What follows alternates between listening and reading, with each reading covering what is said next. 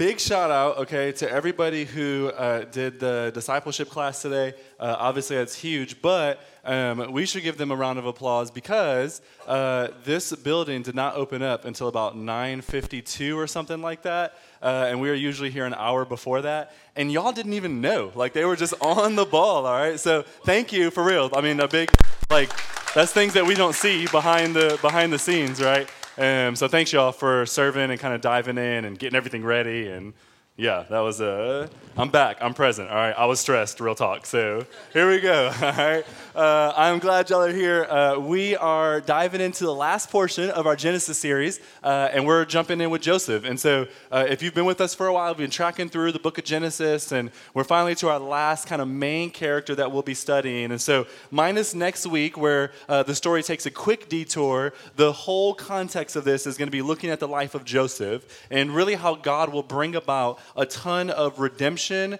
in the midst of suffering. And so I think that for us, this will be a really encouraging time because I think more than almost any other uh, character, we can really relate with this character in very, very beautiful ways. And so uh, there's a ton of interesting things in here, a ton of Joseph's life that will just be really transferable to our lives. So if you have your Bibles, go ahead and grab them. Uh, Genesis 37 is where we will begin today. Start of Joseph's story. If you don't have a Bible, there's some under every second and third chair somewhere around you.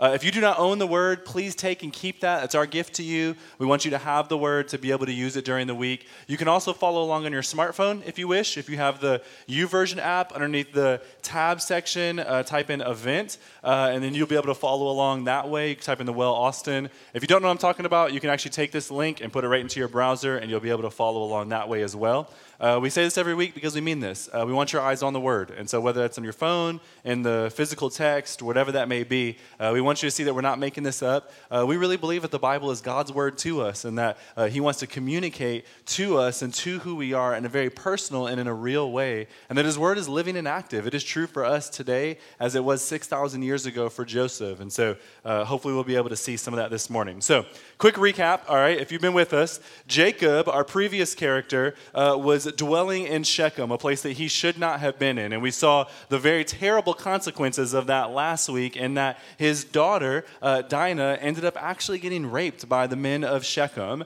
And then, in contrast to that, jo- uh, Jacob's sons ended up kind of raping the city by killing all the men. And so there's kind of all this drama and all this tension, and a lot of it was because of Jacob's inability to actually follow through with what God had called him to do. However, in the two chapters leading up to this chapter, Jacob actually did finally obey God, and he began to go and he landed in Bethel, which is where God called him to in the first place. There, what God did was he renamed Jacob Israel for the second time, which is actually a really great lesson for us in that God is willing to forgive us even in our mistakes. Like, even when we kind of walk into the will of God and then kind of walk back out of the will of God, and we're in and out as Jacob is his whole life, God is still willing to reestablish his plan, to reestablish his covenants, to bring us back into intimacy because God does this with Jacob over and over and over and over and over and over and over and over again, okay? And so this is where Jacob is. He finally lands at Bethel. He has been renamed Israel again. God actually calls him this, and he reestablishes what, uh, what is happening and the whole grand narrative, which is at some point there's going to be a promised seed that is going to come, the seed of Eve that will crush the head of the serpent and will free us from all of the drama that's happening. And so now we get on to Jacob's sons. He had 12 sons, and uh, we start with Joseph's life. So Genesis chapter 37, and the story actually picks up in verse 2. So let's begin there. It says, These are the generations of Jacob. Joseph, being 17 years old, was pasturing the flock with his brothers. He was a boy with the sons of Bilhah and Zilpah, his father's wives. And Joseph brought a bad report of them to their father. Now, Israel loved Joseph more than any other of his sons because he was the son of his old age, and he made him a robe of many colors. But when his brothers saw that their father loved them more than any or than all his brothers, they hated him and could not speak peacefully to him.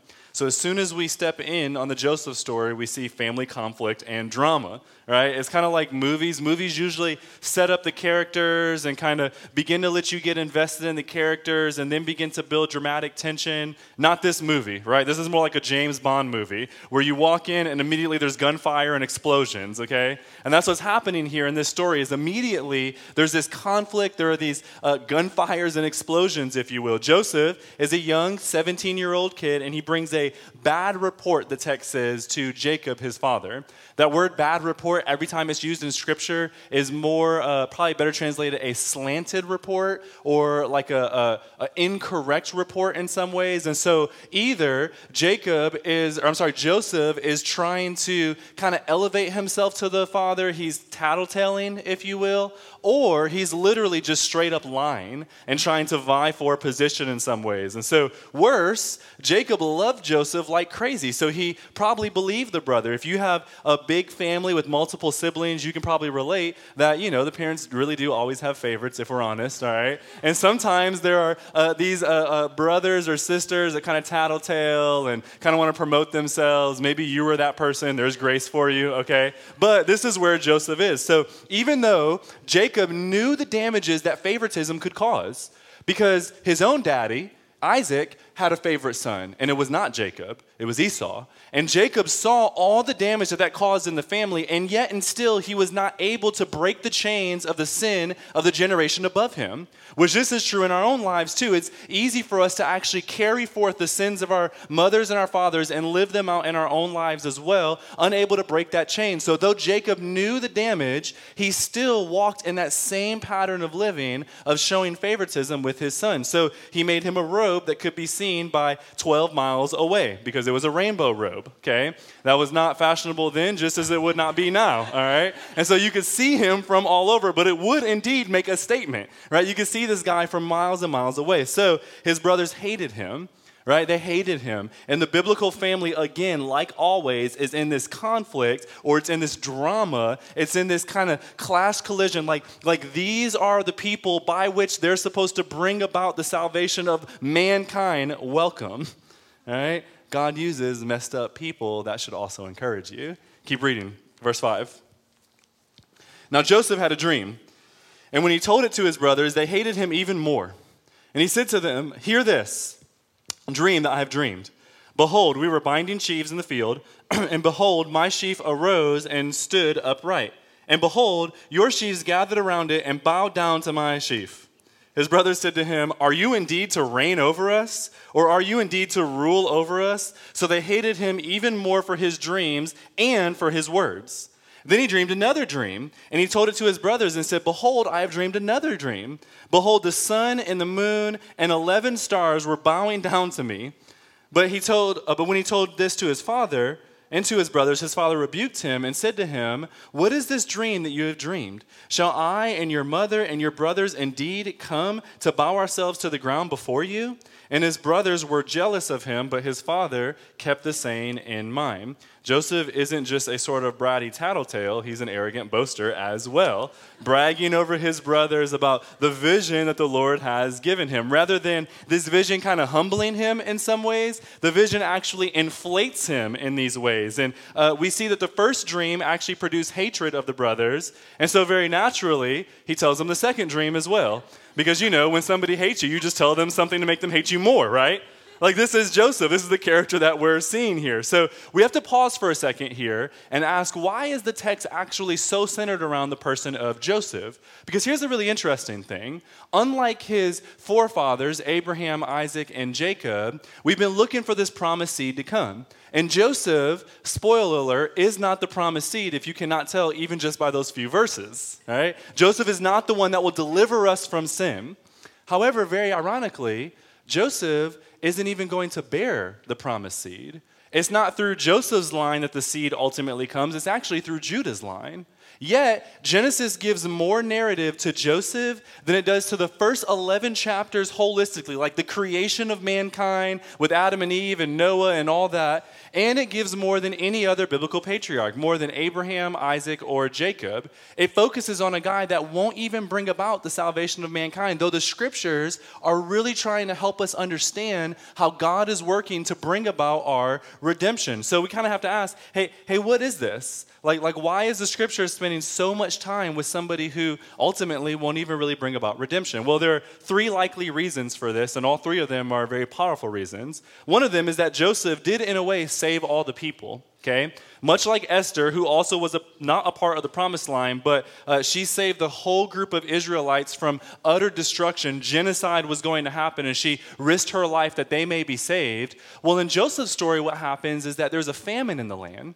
And his brothers have to come because Joseph ends up in Egypt, as we'll see even today, and they have to bow down to him. The dream is actually fulfilled, and he is able to deliver them, literally save them from starvation. And so, in a lot of ways, if it were not for Joseph, the promised seed would not be able to come in the first place. And so, much like Esther, though he is not a part of that promised line, he is a part of making sure that Israel is saved, and ultimately through that, the world ends up being saved. And so, this is important in the biblical narrative of redemption. Secondly, there's probably no character in all of the scriptures that actually imitates and reflects Christ more than Joseph, both in his personhood and in his experiences. In fact, J. Vernon McGee, who's a commentator and a, a biblical teacher, said that uh, he counts 30 such examples at which Joseph immediately reflects or is a foreshadow or a type of Christ. 30 of them.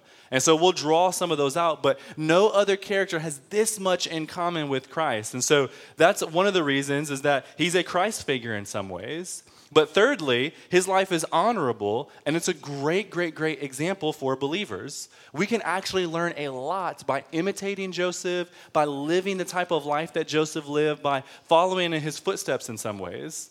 However, my man's is in need of some redemption here, right? And probably some counseling as well, okay? Joseph does not start off in the biblical narrative in a great light whatsoever. In fact, you probably could not start off a biblical narrative worse than Joseph starts. We don't know who this man is, we don't know anything about him. It starts off in verse 2, and he's tattletaling or lying about his brothers. And then, and then he's giving these these dreams and, and trying to, to get his brothers really jealous in a lot of ways. And so Joseph seems to be like a 17 year old know it all because that never happens, right? Who has not really been humbled by life, okay? And therefore, because he has not been humbled, he's unable to be used in a lot of ways. God is going to have to put this man through some suffering in order to be able to fulfill what God has actually called him to do. But what he does is he uses his position, he uses his influence, he uses his gifts, if you will, to elevate himself above the brothers. And so, for someone so honorable, there really couldn't be a worse introduction than this man. Now, the crazy thing is that from this point on, after this story today, we do not see another moment in Joseph's life that is even kind of questionable in a lot of ways. Like, he is a, an exempl- uh, exemplary man after this, but here he's kind of messed up. So he's not the promised seed. In fact, right away we see a negative example from Joseph not to follow. We should not be people who use our gifts or our talents or our positions or our influence or our status to boast or to brag or to lift ourselves up above others. This is not Christ like. This is not what Jesus would have done. Though Jesus was the king of the universe and actually the one that had the ability to really kind of boast and brag above all of us, he did none of that. But instead, he laid down his life and became minimal. He became almost nothing. He became nothing to be marveled at, the scriptures say. Why? So that we who were actually nothing to be marveled at may be lifted up and elevated in him. Christ is our ultimate example, and Joseph is the counterexample to that in a lot of ways. He's using his position to make much of himself. The reason that we tend to do that and that you may struggle with that is that we have a hard time finding our value and our identity and our worth in the Lord. And so, because we don't feel valuable or because we don't feel like we have things to offer, we have to kind of make much of ourselves so that everybody else will like us and will give us value or honor because we do not know how to find that in Christ Himself. We do not believe that when we are saved, God looks at us and says, Well done, I love you. You are my son. You are my daughter. I am pleased with you. And so, because we don't believe that, we begin to work and we work and we work to try to create this in ourselves because it's actually a lack of faith, is really what it is. We don't believe that God actually has called us sons and daughters like He says. We don't believe that we will be justified, sanctified, and glorified. We don't believe that glory will come, so we have to try to steal glory from other people on earth. St. Keller, I mean, Tim Keller, he says, that's like my favorite joke now. I already used that once. I'm going to use it like three more times, all right? So just FYI. He has this great quote. He says this There's nothing that makes you more miserable or less interesting than self absorption. That's very, very true, right? The self absorbed man is an uninteresting man and it's hard to even be around in some ways.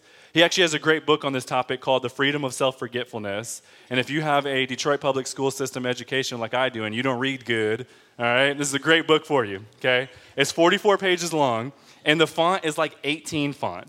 You can read it in like 20 minutes, all right? And so it's a really, really good book if you struggle with this. Joseph needed this book and he needed some suffering, okay? In fact, we actually see this throughout the scripture. You think about in the New Testament, in the church, church of Corinth, we see this over and over and over again. In 1 Corinthians chapter 12 and in chapter 14, they are boasting or they are bragging in the gifts that God has given them. I speak in tongues. I can preach. I'm an encourager. I have the gift of prophecy. I, I, I, I, I. Look at me, look at me. And we begin to use the gifts that have been given to us not to serve others, but to serve ourselves and to elevate ourselves because we don't truly believe in the gospel.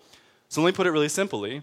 If you have to always talk about yourself, or always promote yourself before others, friends, this is not a good thing. You sound like, you look like Joseph, and you actually create the same thing that Joseph creates. At minimal, uninterest, people don't really want to be around you, but at maximum, actually, jealousy and hatred. You create this elevation in your own heart, which is actually pride, and you create a distancing from other people. You kind of separate community in some ways. I say this as somebody who struggles with it myself that I desire to be justified. I desire to be glorified in some ways. And so I want you to think that I am something because I forget how to find that in Jesus. I forget how to find my value, my worth, my identity, my purpose, who I am in Christ. And so when I don't find it there, man, I need it from you and from you and from you and from everybody in this room. And all of a sudden, my ego inflates and I become uninteresting, and really I become a lack of a servant. I begin to serve myself rather than you, and that is not what the people of God do. We serve each other, we lay down our lives for each other. So, Joseph is an example of what not to be like in our first character. Don't be like Joseph and allow your gifts to rule, is our first point. Don't be like Joseph and allow your gifts, your status to rule. When that rules in your heart, and when that rules in your conversation, and when that rules in your life, man, things go chaotic and corrupt pretty quickly. Now, notice the brothers here. In fact, the word brother is used 21 times in this section, 21 times in 36 verses. In other words, more than every other verse, the word brother is used. But notice the feeling that the brothers have here. They hate Joseph, it says, in verses 4, 5, and 8. They are jealous of Joseph, which I know in our language isn't as strong of a word, but it's an even stronger word. Jealousy leads to murder. And so they want to murder him in a lot of ways. And then you see the even more in verses 5 and 8. They hate him even more. Jacob's favoritism and Joseph's lack of humility made it pretty much unbearable for the brothers to be around him. And so what happens? Well, we're going to read a large chunk here, but if you're not familiar with the biblical narrative, you could probably still kind of guess what's going to happen. Right? Like, like this has been a, a corrupt, a messed up family in a lot of ways. So if you've been with us, you've, you've seen kind of the dissension and really the type of people that God uses to make much of himself. And these are these same type of people. God chooses the messed up of us. Start in verse 18. They, the brothers, saw him, Joseph, from afar. And before he came near to them, they conspired against him to kill him. They said to one another, Here comes this dreamer. Come now, let us kill him and throw him into one of the pits. Then we will say that a fierce animal has devoured him, and we will see what becomes of his dreams. But when Reuben heard it, he rescued him out of their hands, saying, Let us not take his life. And Reuben said to them, Shed no blood, throw him into this pit here in the wilderness, but do not lay a hand on him, that we might or that he might rescue him out of their hand to restore him to his father. So when Joseph came to his brothers, they stripped him of his robe, the robe of many colors that he wore, and they uh, took him and threw him into a pit. The pit was empty, and there was no water in it. Then they sat down to eat. And looking up, they saw a caravan with Ishmaelites coming from Gilead, with their camels bearing gum, balm, and myrrh on their way to carry it down to Egypt. Then Judah said to his brothers, What profit is it if we kill our brother and conceal his blood? Come, let us sell him to the Ishmaelites, and let not our hand be upon him, for he is our brother, our own flesh. And his brothers listened to him. Then uh, Midianite traders passed by, and they drew Joseph up and lifted him out of the pit and sold him to the Ishmaelites for 20 shekels of silver, and they took Joseph to Egypt. So obviously, there's a lot here. But we see once again in the brothers this moment, right? The, the, the Cain and Abel moment, the Jacob and Esau moment, and now Joseph and his brothers, that brother is against brother, and murder is going to happen within the very family of God. And Joseph's brothers, a lot like the Joseph's brothers last week that we looked at, we have another negative example not to follow. Don't be hating on people around you. All right? Easy put, okay? Jealousy. excuse me, will never, ever, ever produce godliness. It will only produce dissension or mistrust or uh, uh, defamation or even murder at its deepest roots. And so, our second point is do not be like the brothers and allow jealousy to rule. Do not be like the brothers and allow jealousy to rule when we allow jealousy to rule in our hearts and in our lives and in our head and in the world around us, it does nothing but rip others apart and it kind of shreds the relational fabric that God intends us to have with the people of God. Once again, as somebody who wrestles with this, who tends to want the blessing of other people, I get jealous, often forgetting that it is God Himself that blesses us with the gifts in the first place. I have nothing to be jealous of. I mean, can we like real talk for a moment? Okay? Like, like I'm a child of God. right? I mean, like, what else do I want? If the Lord decided to remove every single ounce of blessing from my life, and He took away my family and my health and, and my possessions and my friends and the church and every single thing I had, I am a child of God. that is not taken away. Our salvation is secured when we believe in Jesus. And so, literally, even if I do not get it here on earth at one point, everything that my heart desires will actually be uh, uh, uh, uh, given to me in heaven. I will one day receive that. And so, when I become jealous of what other people have here on earth, it's me not believing in the gospel again. It's me not believing in the future that one day God will make all things right. And maybe even what my heart craves is actually kind of a good thing. Because, see, the brothers, they didn't receive the love from the Father, they, they didn't receive the elevation that was due to them. And so, in a way, what they desired was not a bad thing in and of itself, but their means of trying to get that was what was bad. If they actually believed that God is a good Father, that though their daddy wasn't really loving them, that the ultimate daddy could love them far more than a love that they can ever even imagine or conceive in and of themselves. If they began to see the gospel, if they preached the gospel to themselves, then man, they, they wouldn't be wrestling with this, right? But they are because they don't believe it. And we do because we don't believe it, right? If we are children of God, then what do we need to be jealous of? We have what we need in Christ all things for life and godliness, Peter tells us.